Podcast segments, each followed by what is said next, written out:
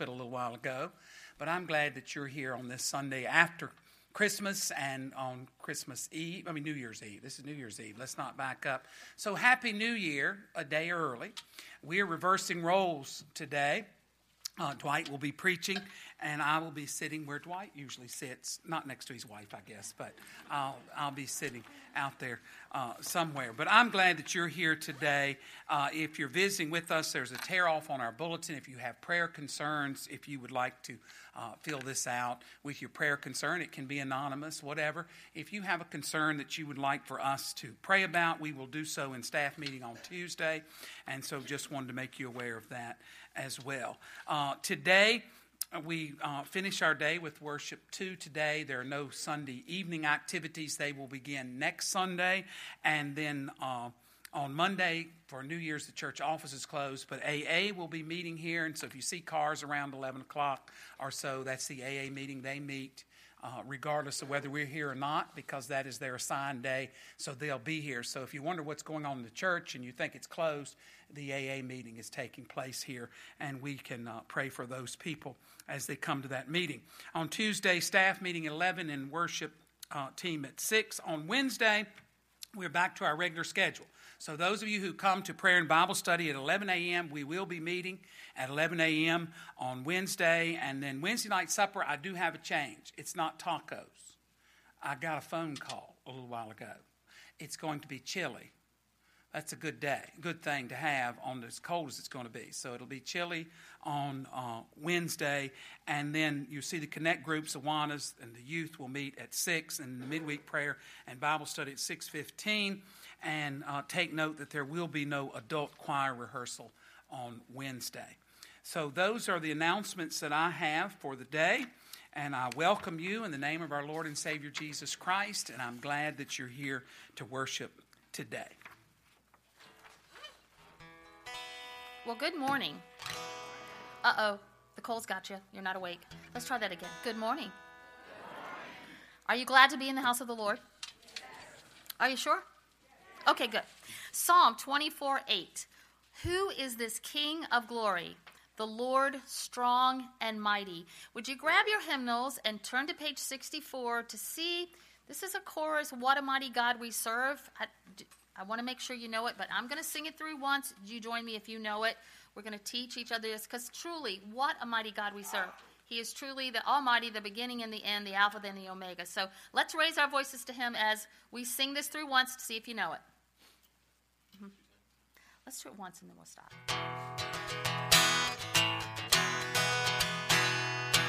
What a mighty God we serve. What a mighty God we serve. Angels bow before him, heaven and earth adore him. What a mighty God we serve. Okay, how many of you sort of, kind of, maybe it's in the back of your brains. Page 64. Sort of? How many it's brand new? Okay, well, so that means you guys that know that need to sing really loud. Okay, we got to raise our voices to God and let Him know we truly believe He is our mighty God. Okay, we're going to do it twice more. Give you chances. Ready? What a mighty God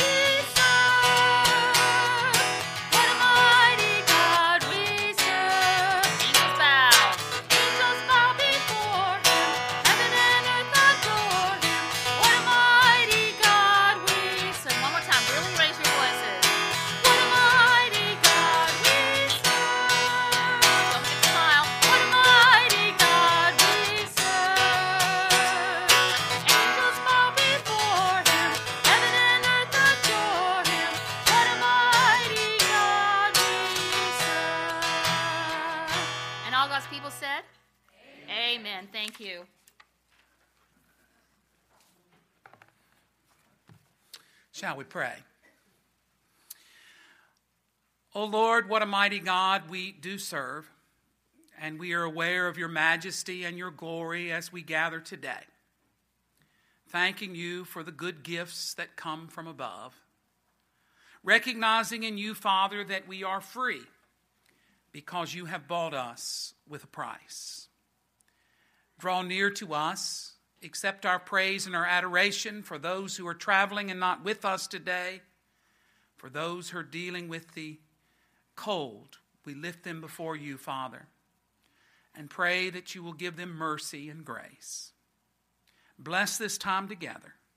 In the name of Jesus, amen.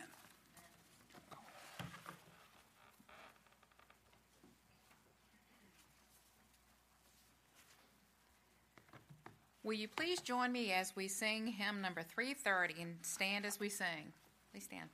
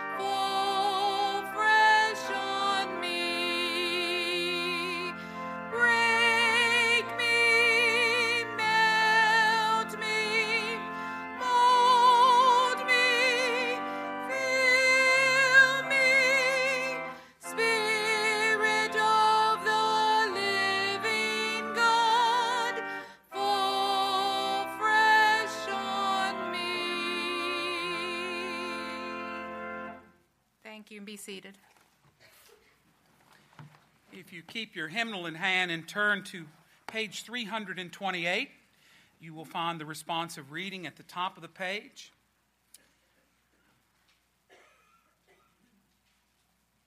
Page 328. If then there is any encouragement in Christ, if any consolation of love, if any fellowship with the Spirit, if any affection and mercy, fulfill my joy by thinking the same way, having the same love, sharing the same feelings, focusing on one goal. Do nothing out of rivalry or conceit, but in humility consider others as more important than yourselves. Everyone should look out not only for his own interests, but also for the interests of others. Dear friends, let us love one another, because love is from God, and everyone who loves has been born of God and knows God. Love consists in this not that we loved God, but that He loved us and sent His Son to be the propitiation for our sins.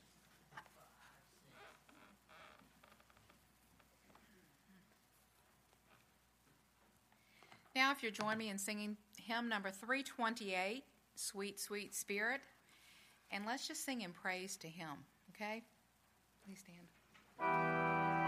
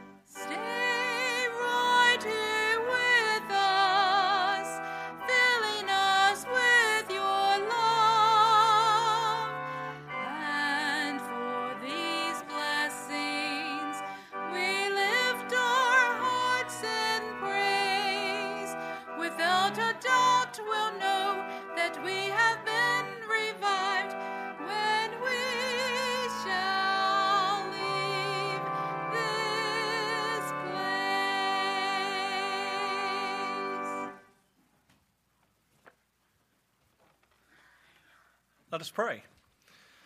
Heavenly Father, Lord, we thank you for this day. And Lord, we uh, thank you for this warm place that we have to worship you.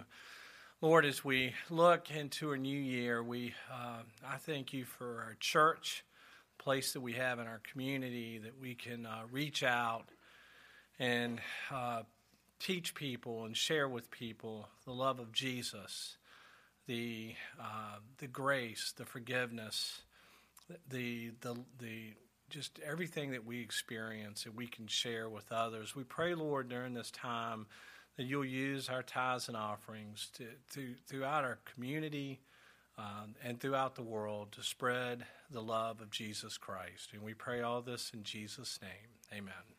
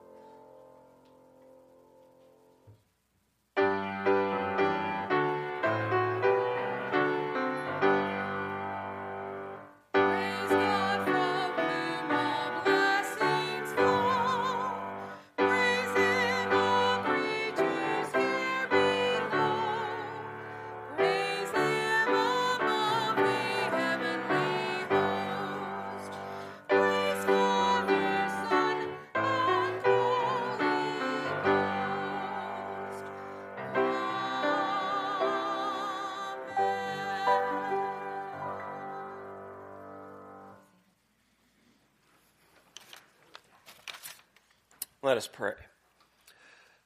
Our Heavenly Father, we come to you as grateful people that we have seen you in many ways in this past year. We know you're ever present and that you are good. Father God, as we come before you, we pray that this service honors you and that your spirit moves. God, we look forward to the opportunities that are in front of us. God, we thank you that we are indeed people who you use and that you have shown your goodness to. God, I lift up Mechanicsville. God, we pray this year that Mechanicsville has revival, have people come to know you, Jesus, as Lord and Savior, and that they live for you. They follow you. God, I pray for our state. I pray that we are known as people who love and honor you, Jesus. God, I pray for our country, that our country turns to you, the author and the perfecter of faith. And God, we pray for this world. God, we pray this year that you move as you see fit to extend your kingdom across this globe to nations and to peoples who need to hear of the life saving grace of our Lord and Savior, Jesus Christ.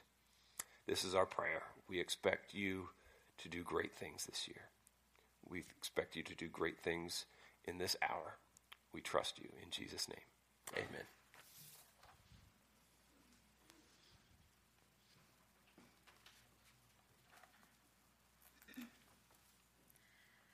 Have a confession to make to you. When Linda asked me to sing this song and I looked at it, I did not like it. Um, and she was going to be out of town, and it was one I never knew, so I had to learn it. So I did like most of us do, and I YouTubed it. I found several choirs that sang it, and then I heard Susan Boyle sing it. And in that, hearing her sing it, I started to like the song. Last night, when I rehearsed it with Linda, I realized I love the song. And in light of uh, Dwight's sermon today, I realized that it's a mighty song. So I'm going to ask you to do something a little bit different. I want you to close your eyes, and I want you to think of that bleak midwinter night when that little bitty baby was born. And he was born in a stable that was very much like today cold, and it stunk. And yet, he was born for the sacrifice for us. That he was a mighty, mighty man. And he gave us his grace and saved us from our sins. But please now close your eyes and listen to the words of what that bleak winter, midwinter, was like.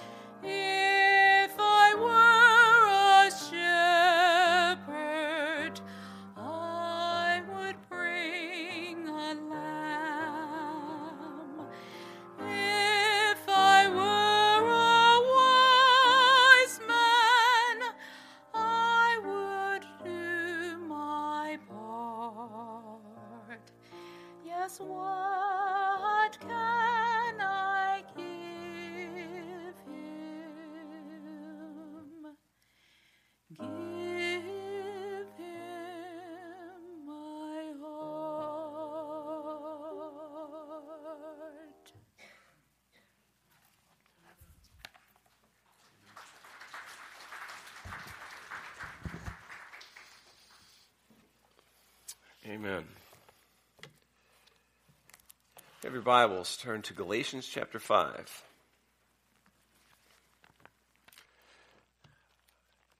As we approach a new year, um, the Lord gave me this passage as it is a passage that we need desperately as brothers and sisters in Christ to understand. And as my prayer has been, as we've looked at this, uh, as I looked at this this week, is I pray that I would step aside and that God would directly speak to you through His Holy Spirit and through His Word, and that I would be uh, not a stumbling block or an obstacle to what God is going to do in this place. There are three overarching truths that I kind of want to kind of just hover amongst us as we as we look into this. One is that the goal of the gospel, we're going to talk about that, is freedom. The goal of the gospel is freedom, not bondage, not the law, freedom. And so as we look at this, I want us to just kind of just soak our brains and our hearts and our minds in that. That's what that's why Christ called us to freedom. Number 2 is freedom isn't free until we continue to walk in the spirit through faith. We can't stop. Freedom is only going to be free as we continue to move forward. And number 3, are we wasting this opportunity and how so? Those are three things we have to keep in mind. If we are free in the Spirit, if Christ has called us to freedom, these truths need to permeate our hearts today. And we need to say, how am I going to make the most of this opportunity today and this year for God's kingdom? As I was looking at this, I looked at some resolutions as we do with the new year. I don't make resolutions. You might. That's fine. But what I noticed is a pattern with resolutions. Here are the top that were listed that I found lose weight, pay off debt, save money, get a better job, get fit, eat right, get a better education, drink less alcohol, quit smoking, reduce stress, reduce stress at work, take a trip, volunteer to help others, have more time with my family, enjoy life more, and get organized. What we see is most habits, most of these are habits, most of these are personal growth goals, and they center around what we do. And I think that's the danger as we look in our passage is if we focus our freedom based upon what we do, we're going to be mired. We're going to be stuck each and every time. This year, I pray as God speaks that our goal is taken off ourselves and what we can do, and we rest in the grace and the freedom that Christ gives us in His Holy Spirit. What's exciting about this is it's not just for me, it's for you and it's for us. Galatians chapter 5, 1 through 16. Uh, let me pray. God, open your word to uh, have our hearts softened by your Holy Spirit. We pray that you speak truth and freedom and life here today. In Jesus' name, amen. Galatians 5, chapter 1, I'm going to read through 16. It was for freedom that Christ set us free. Therefore, keep standing firm. Do not be subject again to a yoke of slavery. Behold, I, Paul, say to you that if you receive circumcision, Christ will be of no benefit to you. I testify again to every man who receives circumcision that he is under obligation to keep the whole law. You have been severed from Christ, you who are seeking to be justified by law. You have fallen from grace. For we, through the Spirit, by faith, are waiting for the hope of righteousness. For in Christ Jesus, neither circumcision nor uncircumcision means anything but faith working through love. You were running well. Who hindered you from obeying the truth? This persuasion did not come from him who calls you. A little leaven leavens the whole lump of dough. I have confidence in you, in the Lord, that you will adopt no other view but the one who is disturbing you will bear his judgment, whoever he is. But I, brethren, if I still preach circumcision, why am I still persecuted? Then the stumbling block of the cross has been abolished. I wish that those who are troubling you would even mutilate themselves. Verse 13 For you were called to freedom, brethren. Only do not turn your freedom into an opportunity for the flesh, but through love serve one another. For the whole law is fulfilled in one word in the statement, You shall love your neighbors yourself. But if you bite and devour one another, take care that you are not consumed by one another. But I say, walk by the Spirit, and you will not carry out the desire of the flesh. May God add his blessing on the reading of his word. Back in the 1800s, there was a young Englishman, and he traveled to California in search of gold. And after several months of prospecting, he struck it rich. On his way home, he stopped in New Orleans. Not long into his visit, he came upon a crowd of people, all looking in the same direction. Approaching the crowd, he recognized that they'd gathered for a slave auction. Slavery had been outlawed in England for years, so this young man's curiosity drew him to watch as a person became someone else's property. He heard sold just as he had joined the crowd. A middle aged black man was taken away. Next, a beautiful young black girl was pushed up onto the platform and made to walk around so everyone could see her. The miner heard vile jokes and comments that spoke of the evil intentions from those around him. Men were laughing as their eyes remained fixed on this new item up for sale. The bidding began. Within a minute, the bids surpassed what most slave owners would pay for a black girl. As the bidding continued higher and higher, it was apparent that two men wanted her. In between their bids, they laughed about what they were going to do to her and with her, and how the other one was going to miss out. The miner stood silent as anger welled up inside of him. Finally, one man bid a price that was beyond the reach of the other. The girl looked down. The auctioneer called going once, going twice, and just before the final call, the miner yelled out a price that was exactly twice the previous bid. An amount that exceeded the worth of any man. The crowd laughed, thinking the miner was just joking, wishing he could have the girl himself. The auctioneer motioned to the miner to come and show his money. The miner opened his bag of gold he'd brought for the trip. The auctioneer shook his head in disbelief and he waved the girl over to him. The girl walked down the steps of the platform until she was eye to eye with the miner.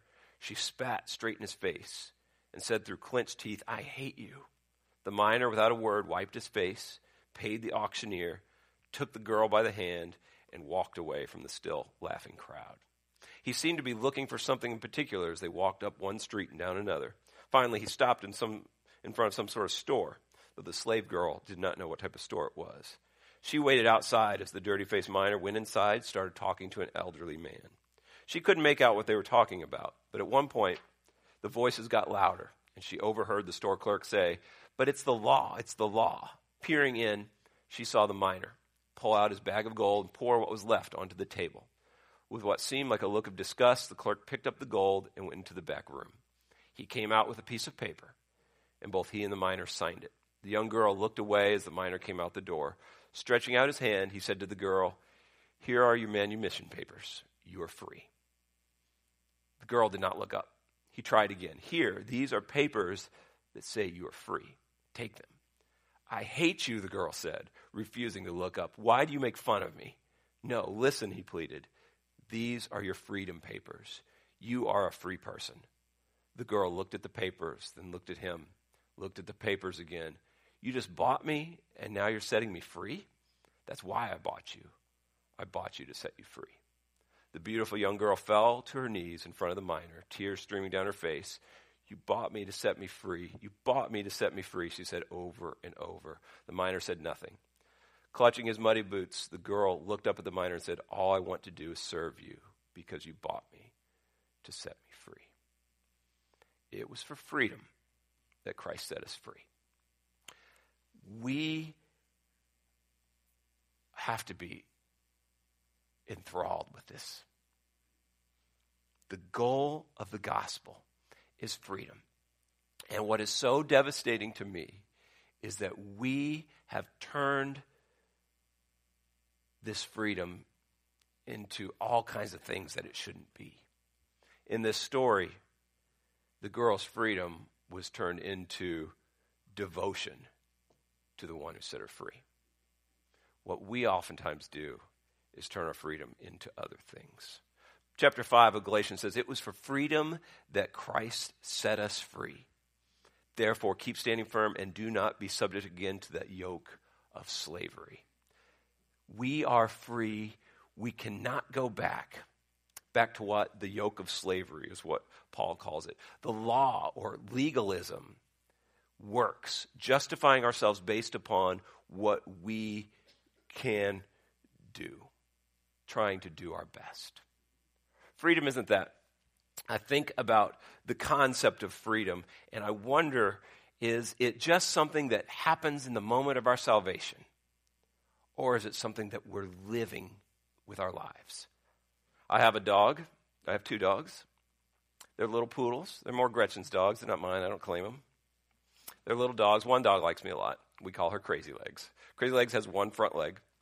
She uh, was injured with her previous owner, apparently, and, and Gretchen works at veterinary hospitals, and she had two huge casts on both her legs. One leg did not take, and so that leg had to go. And so she's a three legged dog now, and I call her Crazy Legs with affection. She's a little poodle with three legs, and man, Bryson, our son, says, She is so happy, Dad, all the time. She's a happy dog. And I think, I think here's the reason she's happy she's alive. I think, I think in her little dog brain, she was like, I'm a goner. I've lost both my legs. I'm in some strange hospital. I got these weird casts. She's alive. And yet, we keep crazy legs and our other dog in a, in a, in a jail cell. I affectionately call it a jail cell. It's a, it's a crate on the side of the couch. And when we're not home, we keep crazy legs in the crate. And when we come home, you, you hear the, and you go over to the crate and you turn the, the, the knob, and out jumps Crazy Legs like you've never seen. She, she can jump this, well, I don't know about that high. She can jump this high on me. And she's only got three legs. I mean, she's, she's a circus dog.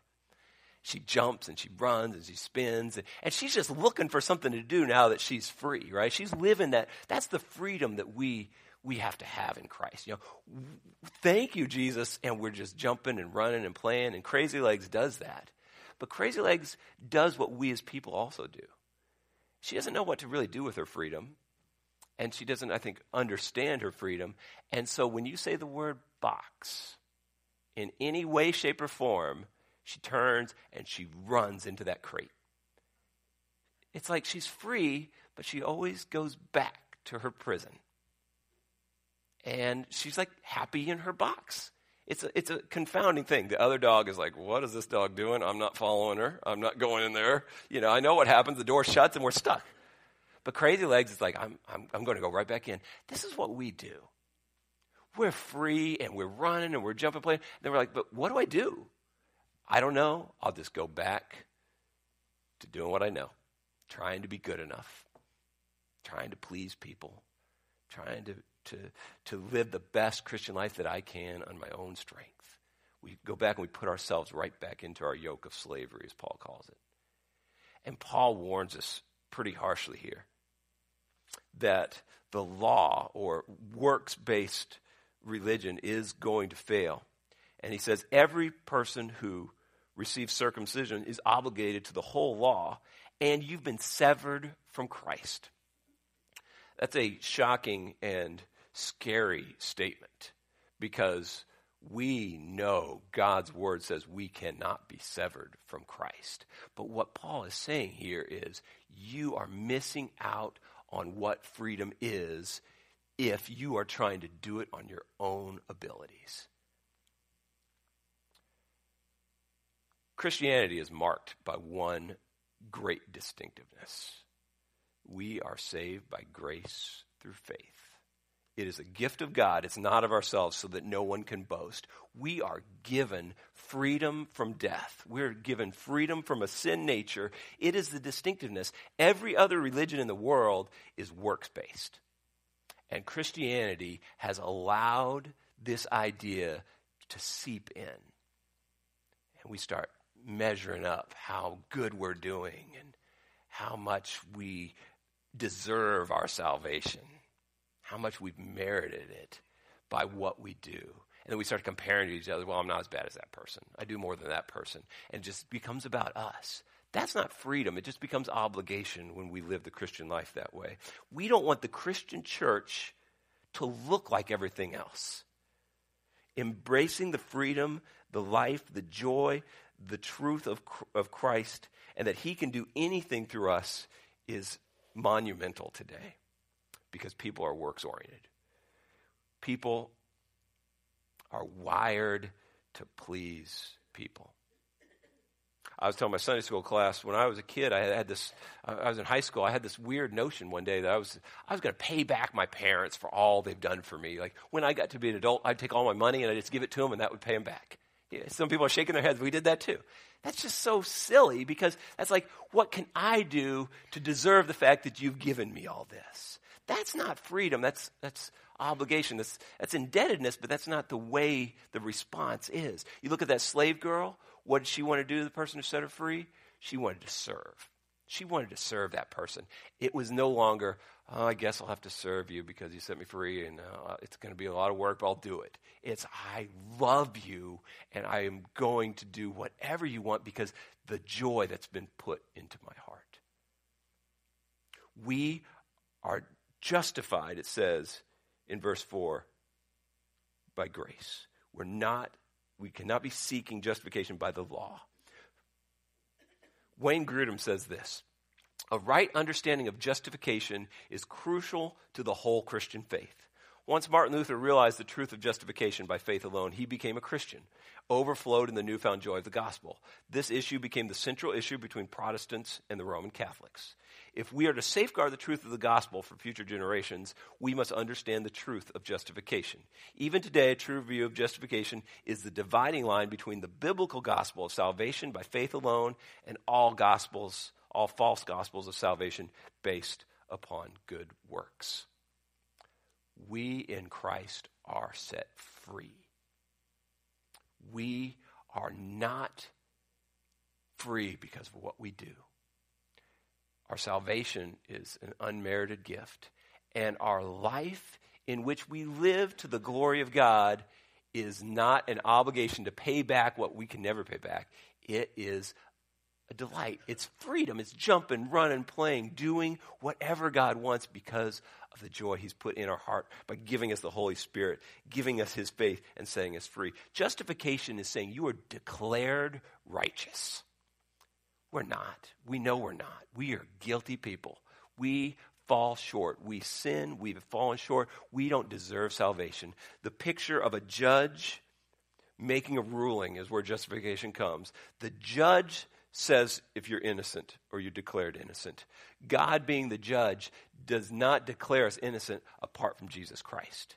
Jesus Christ took the punishment, took the wrath in which we deserved, and by his shed blood, he sees us not as guilty anymore. He sees us as forgiven, justified because of what Jesus Christ has done. So we are declared righteous. We're declared innocent, even though we're not. That should make us thrilled with the opportunity we have that we have been set free when we were surefire guilty. How? Through the Holy Spirit. We, through the Spirit by faith, are waiting the hope of righteousness. For in Christ Jesus, neither circumcision nor uncircumcision means anything but faith working through love. Faith bridges the freedom between the Spirit and our condition. Salvation is possible because of the faith in which Jesus Christ has given us, not because of what we do. The judge sees us and declares us as righteous. I want to tell you this if I declare myself as righteous, that does nothing. God declares me innocent. God's decision matters. How God sees me matters way more than how I see me. And I want to walk in light of His grace. And I think most of the time it starts off pretty well. Crazy legs coming out of the box. It's jumping, running, and playing. But then it's like, wait a minute, I'm happy there too. And she goes back. I think the problem with the Christian life is we're set free and we don't know we don't know what to do with our freedom. We can't believe we're really free.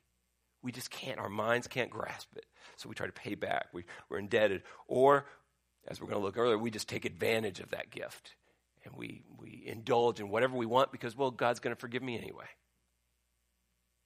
The Christian life is not free until we're living out the freedom. Verse 7, pretty convicting verse. You were running well. Who hindered you from obeying the truth? This persuasion did not come from him who calls you. You were running well. The church was running well. We start off with the joy of our salvation. I was, I was kind of taking inventory of Christian music today. And there is song after song after song written about the day in which we've been set free, about how God breaks our chains through Jesus Christ. It is a great image, and it's one that is all over the place. Very few of these songs talk about what to do after that. It's just sort of, you're set free. Yeah. What do we do? The gospel says everybody who's set free starts off thrilled. Yes, jumping, running, playing, and delighting in God. But then something happens is we get hindered. He says, You were running well. What hindered you? Sometimes I think it's just ourself. I think I think it's just ourselves. When you train elephants, and I, I know this from years of elephant training. Mm-hmm. When you train elephants, apparently the circus trainers take an elephant, they put these big chains on the elephant, they take this giant iron stake and they dive it into the ground. And the elephant cannot go away from the stake. That is the area by which the elephant has freedom, which is not free. And so they do all their training with the elephant, teaching them all the things, knowing the elephant cannot move apart from that area. And then when the elephant is trained, they take off the chains and they remove the iron stake. And an amazing thing happens. Elephant stays right where it's been trained. It stays as if it's still chained to an iron stake. And that's us. That's crazy legs. We live the Christian life as if we're really not free to go and enjoy the freedom God gives us. We're only going to do it out of obligation. We're only going to do it out of what we know. The, he says, You were running well, but you stopped. There was this invisible barrier. What stopped you? And he says something that's pretty frightening here. A little leaven leavens the whole lump of, dough, lump of dough. The persuasion did not come from him who calls you what stops us is, is ourselves or it's one person who's messing with us with untruths.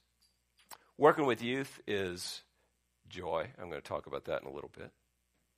But I'll tell you this with young people, you get one kid with a really bad attitude, guess what happens to the rest of the group? They get a bad attitude. Or, oh, it's not as fun as I thought because this, is, this game's not fun anymore because that one person is complaining about the game when I coach basketball, we have one player who likes to hog the ball, play selfish, take all the shots, not pass. You know what happens to the rest of the team? They're not having any fun. They complain about this person. The whole chemistry of the team is affected. Paul is saying something really scary. One person in the Christian faith can alter the mood of the entire group. We cannot tolerate any evidence of our salvation and our life in Christ being based upon good works. If somebody comes in and starts to say, well, you know, I'm better than you because I do more, that's untruths that need to be taken away because it can bring the whole group down. And this is why the Christian church, which is marked by freedom in Christ and not legalism, different than all other religions, is starting to look like every other religion because we've turned ourselves into a bunch of Pharisees, a bunch of rule followers. We're going to just do what we need to do out of obligation. And the world sees Christianity just like it sees everything else. Paul's saying it starts small, it starts with one person, one person sowing a seed of distrust in grace.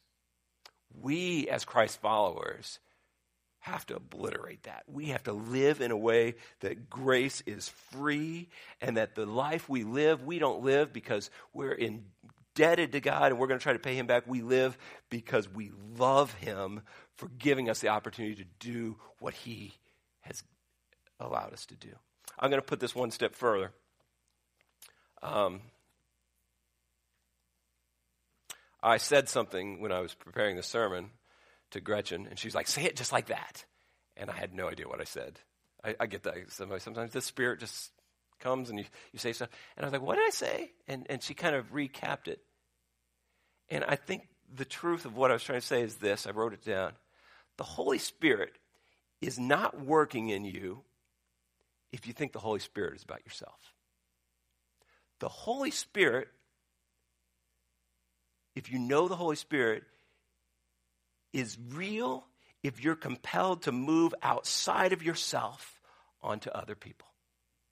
That is evidence that the Holy Spirit is working in our lives. I think a lot of times the church has just been like, Christian faith is for me. The Holy Spirit is for me. It's here to make me feel good. It's here to make me feel okay about myself. It's helped me to be okay. The Holy Spirit is evidence that I am passionately consumed with the love of God for others. And it comes with remembering our freedom and living in it. When I was um, at a church, I had this dream of flying a kite in a church.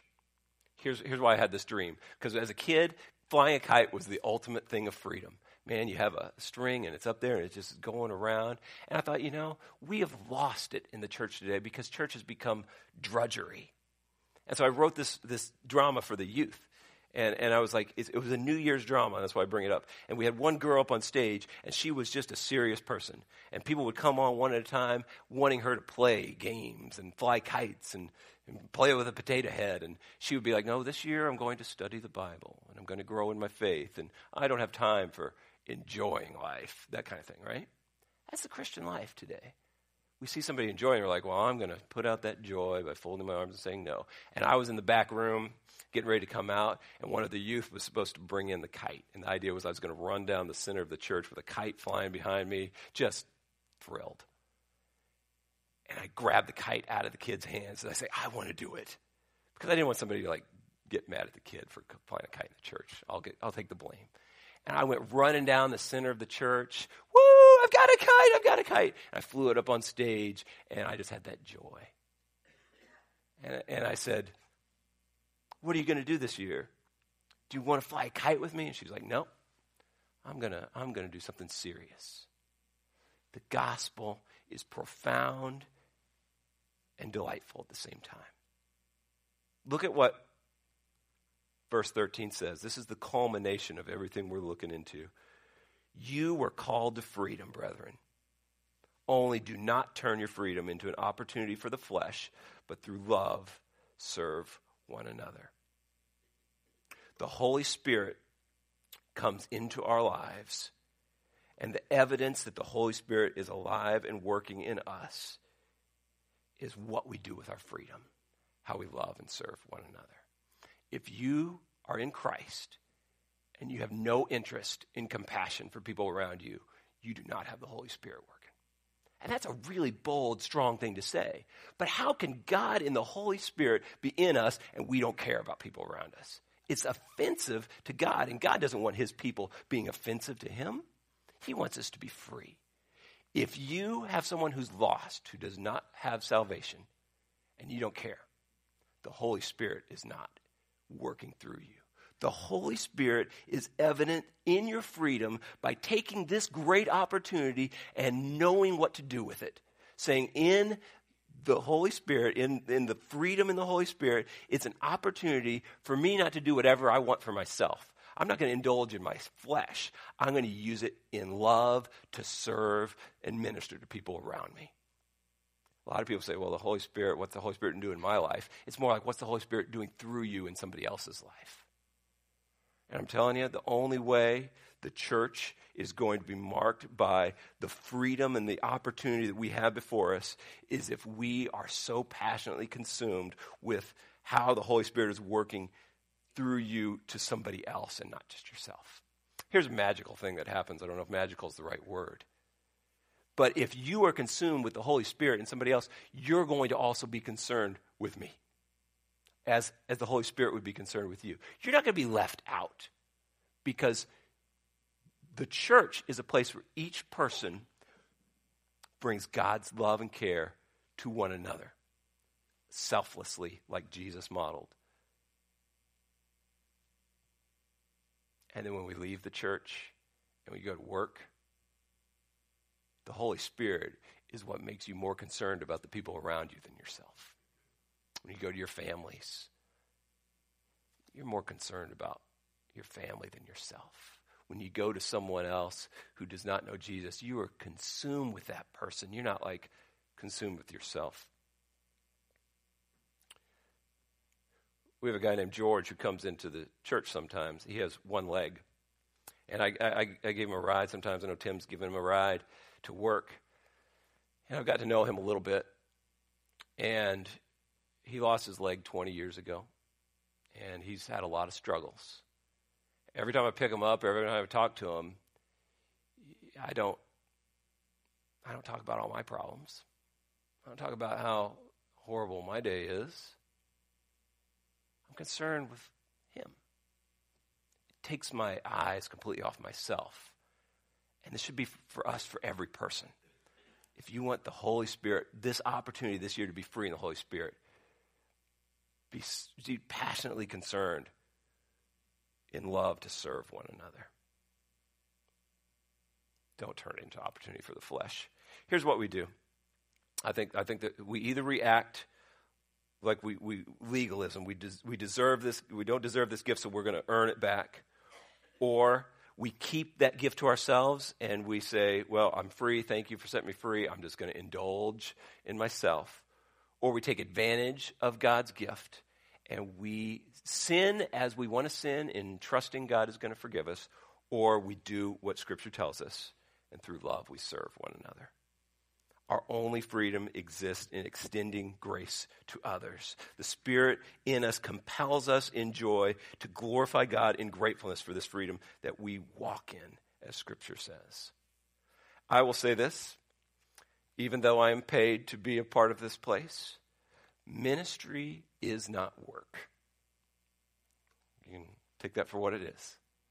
Ministry is not work every opportunity I have to open God's Word and share God's truth with young people isn't something that you have to pay me to do. Praying for somebody isn't something you have to pay me to do. Getting to take the teenagers to Arlington, it's not work, it's joy. Last week, when we had three young people get baptized, it wasn't, it wasn't, well, we're obligated to get them baptized, so we'll sit through this baptism. No, that's joy. Everything is pure joy. And even the struggles in church is pure joy. And then we extend it past this and we realize that the, our lives are free in Christ when we leave the church. Being able to be an ambassador of Christ wherever we go is joy. The Christian life is not drudgery the Christian life is not full of obligation. The Christian life is not something that we're just we're just trying to, to, to, to you know, make a chore so we can pay back. The Christian life is freedom. We're going to the Dominican Republic this next summer.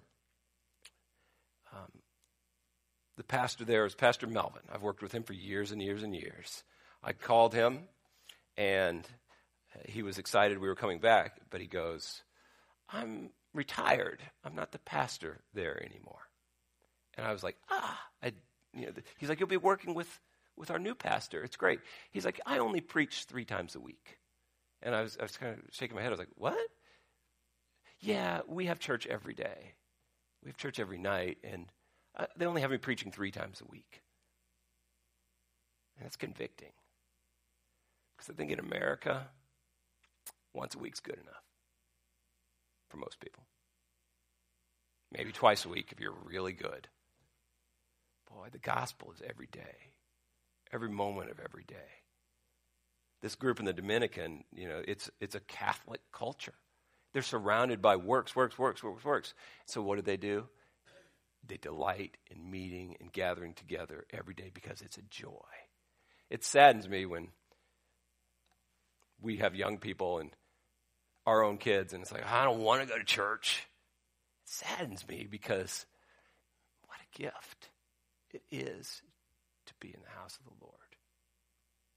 And if you're not excited to be here, you're probably not excited to share the love of Jesus with somebody else. And that's sad. I got a text message or a Facebook message message from a, a, a young lady who was in my youth group maybe eight years ago. She came into the youth group and she was not a Christian. A friend had brought her. She was led to Christ and sweet of spirit. She went on two mission trips to the Dominican Republic. I've lost touch with her over the years. She's, she's 25 ish, probably now. At dinner, she messages me and she says, Dwight, I'm going to be a missionary in the Dominican Republic for three years would you consider supporting me? I was just like blown away. I was like, I was like, yes, of course. This is so exciting. How did this happen? She's like, it happened because I went on those Dominican trips you took me on, and God broke me. He broke me to where there's nothing more enjoyable to me than sharing Christ. And the Dominicans, I have such a love for the people that I wanted to spend my life doing this. And I was just humbled and blown away. We don't do the Christian life because it's a chore.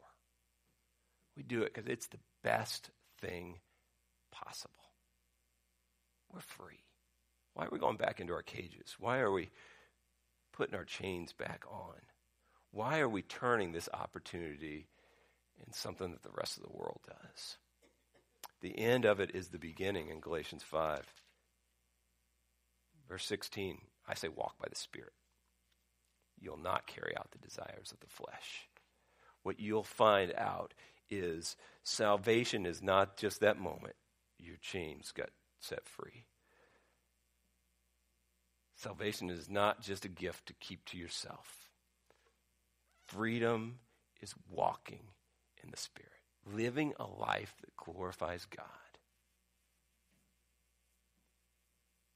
We, as Christ followers, can't do him the disservice to say, I'm just going to sit here and do nothing. That's not freedom. That's not fun. That's not joyful. The end is the beginning. Walk by the Spirit. If you've been set free, stay free. Stay free and embrace the massive, wonderful opportunity we have that we indeed are free today, tomorrow, and forever to walk in the Spirit. We don't go back, we don't change course, we live and boast in that freedom. I don't know about you, but I like to dream big dreams. We were on a, a camping trip a few weeks ago, and uh, we shared, you know, what kind of things could you pray for if you could pray for things? And there were some great, great, you know, massive prayer requests. And there was, you know, I want every person on, in our church to go on an international mission trip. And there was, I want all of Mechanicsville to fall in love with Jesus. I mean, big prayers. Well, those type of things start with you today, where you are. They're not going to happen until today you say, I'm in love with Jesus. I'm going to live in freedom by his Spirit. Let us pray. God, we thank you, Jesus, for setting us free. For it was freedom that we were set free. God, thank you for delivering us from death, for removing the chains, and for allowing us to be declared righteous. God, we know we don't deserve this gift. And in doing so, we trust you that you're going to continue to work and you're going to move through us and you're going to compel us to love and to serve one another and that we're going to boast in the name of Jesus because, Jesus, you are all we have. You are the only reason we've been set free. Our lives are devoted, uh, deserve to be devoted to you in everything we do, in everything we are. And God, this year, I pray we don't just make a list of things that we're going to try to accomplish, but that this year we see the, the opportunity of freedom in your Holy Spirit and that Mechanicsville Baptist is a light because we embrace this truth. God, keep the small untruths from getting in here. We pray that your gospel is lifted up above uh, untruth and that we uh, glorify you as we should. I thank you for this hour. I thank you for this time. And I thank you for the new year that's in front of us. In Jesus' name we pray. Amen. As we uh, sing our invitation song, which I will say this uh, I was, I trusted Christ at a uh, backpacking trip. And I came back And I was told to go forward during the invitation hymn. And I was thrilled to do so. And the song that they played at the invitation hymn was Victory in Jesus. And I'll never forget that. I went forward and I made the declaration that I am, am indeed free. I am indeed a new creation in Christ. Christ had the victory. And as we have our invitation time, the gospel demands a response. We cannot have God's word proclaimed. We cannot have the Holy Spirit work in this place and have us just sit there. Now, I'm not saying you have to come forward, but if you respond to the truth of Christ and you want to come forward and have Tim or myself pray for you in whatever struggles you're having, we would be glad to do that. If you want to come forward and just confess, God, I have not been living in freedom. Forgive me for that and help me to know how good it is to be in Christ. Or you might just sit where you're at and you say, you know what? My chains, my chains, I've put them back on. I, I need to take them off. And symbolically in your heart, say, God, release me, free me from this. Or if you've never trusted Christ, you don't have the Holy Spirit. You need to give your life to Jesus. You need to come forward and say, Today is my day of salvation because Christ is calling you. However, you need to respond, every person needs to respond. Let's, pray. Let's stand and sing.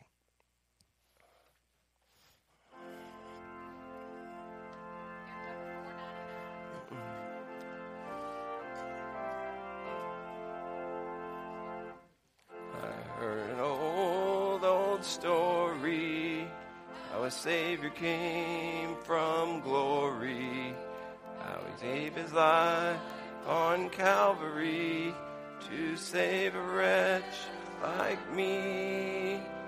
I heard about his groaning and his precious blood's atoning.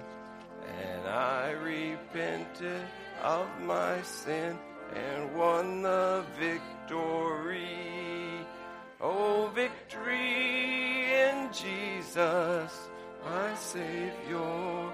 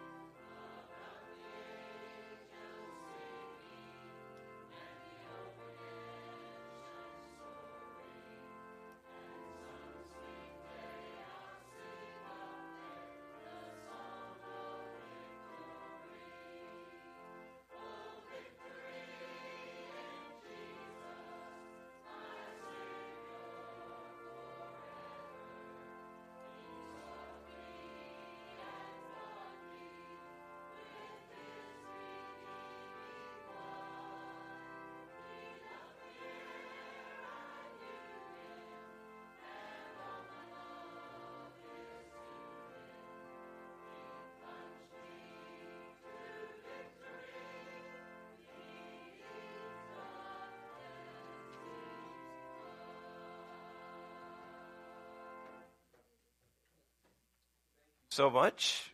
I had a wonderful day to be able to share in the house of the Lord with each one of you, and am thankful and humbled that uh, I'm allowed to share from time to time. And I do pray that God spoke to you and it wasn't me. The hymn, He sought me and bought me with His redeeming blood. The price of freedom was great. Jesus paid it all. Let's say the story of the slave girl. The price was great, but the freedom was worth it. Our freedom was bought with a price. We praise Jesus Christ today for setting us free. Amen? Amen. A couple announcements, and we'll have our closing prayer. It's not in the bulletin, but we're, we're starting uh, three times this, this new year with uh, what is called Goal Ball. Goal Ball uh, is for uh, visually impaired kids from 8 to 18 years old all over the state of Virginia who play in this sport. It's called Goal Ball. They're doing three times in our uh, Family Life Center. This Saturday, 9:30 to noon, is the first Goal Ball event. We would love for each of you to come, cheer them on. It's a really unique game. Uh, they shake, the ball has rattles and shakes. They can, shakes so they can hear it, and the goals or you know have vibrations and stuff. It's very interesting. But I think you will love to come. We're going to join together in a lunch afterwards, and then part of this is our young people and the participants in Goal Ball uh, any donation you give, we're saying if you want to donate $5, that was great. It's not required. But the money will go towards us serving together hospital patients at the doorways. So our youth group and the participants are going to go to the hospital at the doorways down at VCU and share and pray uh, with those who are there. So please come Saturday 9:30 in the Family Life Center. We would love to get a good crowd. I know we're talking about getting a pop, pop popcorn machine up, making it like a big event for them. Uh, but I think you'll be blessed to come and see them play goal ball this Saturday. And so uh, you're all invited to that. And again, our Wednesday activities start this Wednesday, so hope you'll see you there. I think it's chili, not tacos, right? Chili, good. All right. What was that? It says tacos, but I think they changed it to chili. Okay, okay, that's good. Anyway, let's have uh, our benediction. Father God, we thank you so much for the price that you paid to set us free. God, it was for freedom that we have been set free. So, God, we trust in faith your Holy Spirit would keep us free, that you would keep us aware and alive of the purpose that we have now that we have been set free. God, help us through your Spirit love and serve and have a passion and a compassion for those who are hurting and those who are lost. God, we pray that we would represent you as fully as possible. Thank you. In Jesus' name we pray. Amen.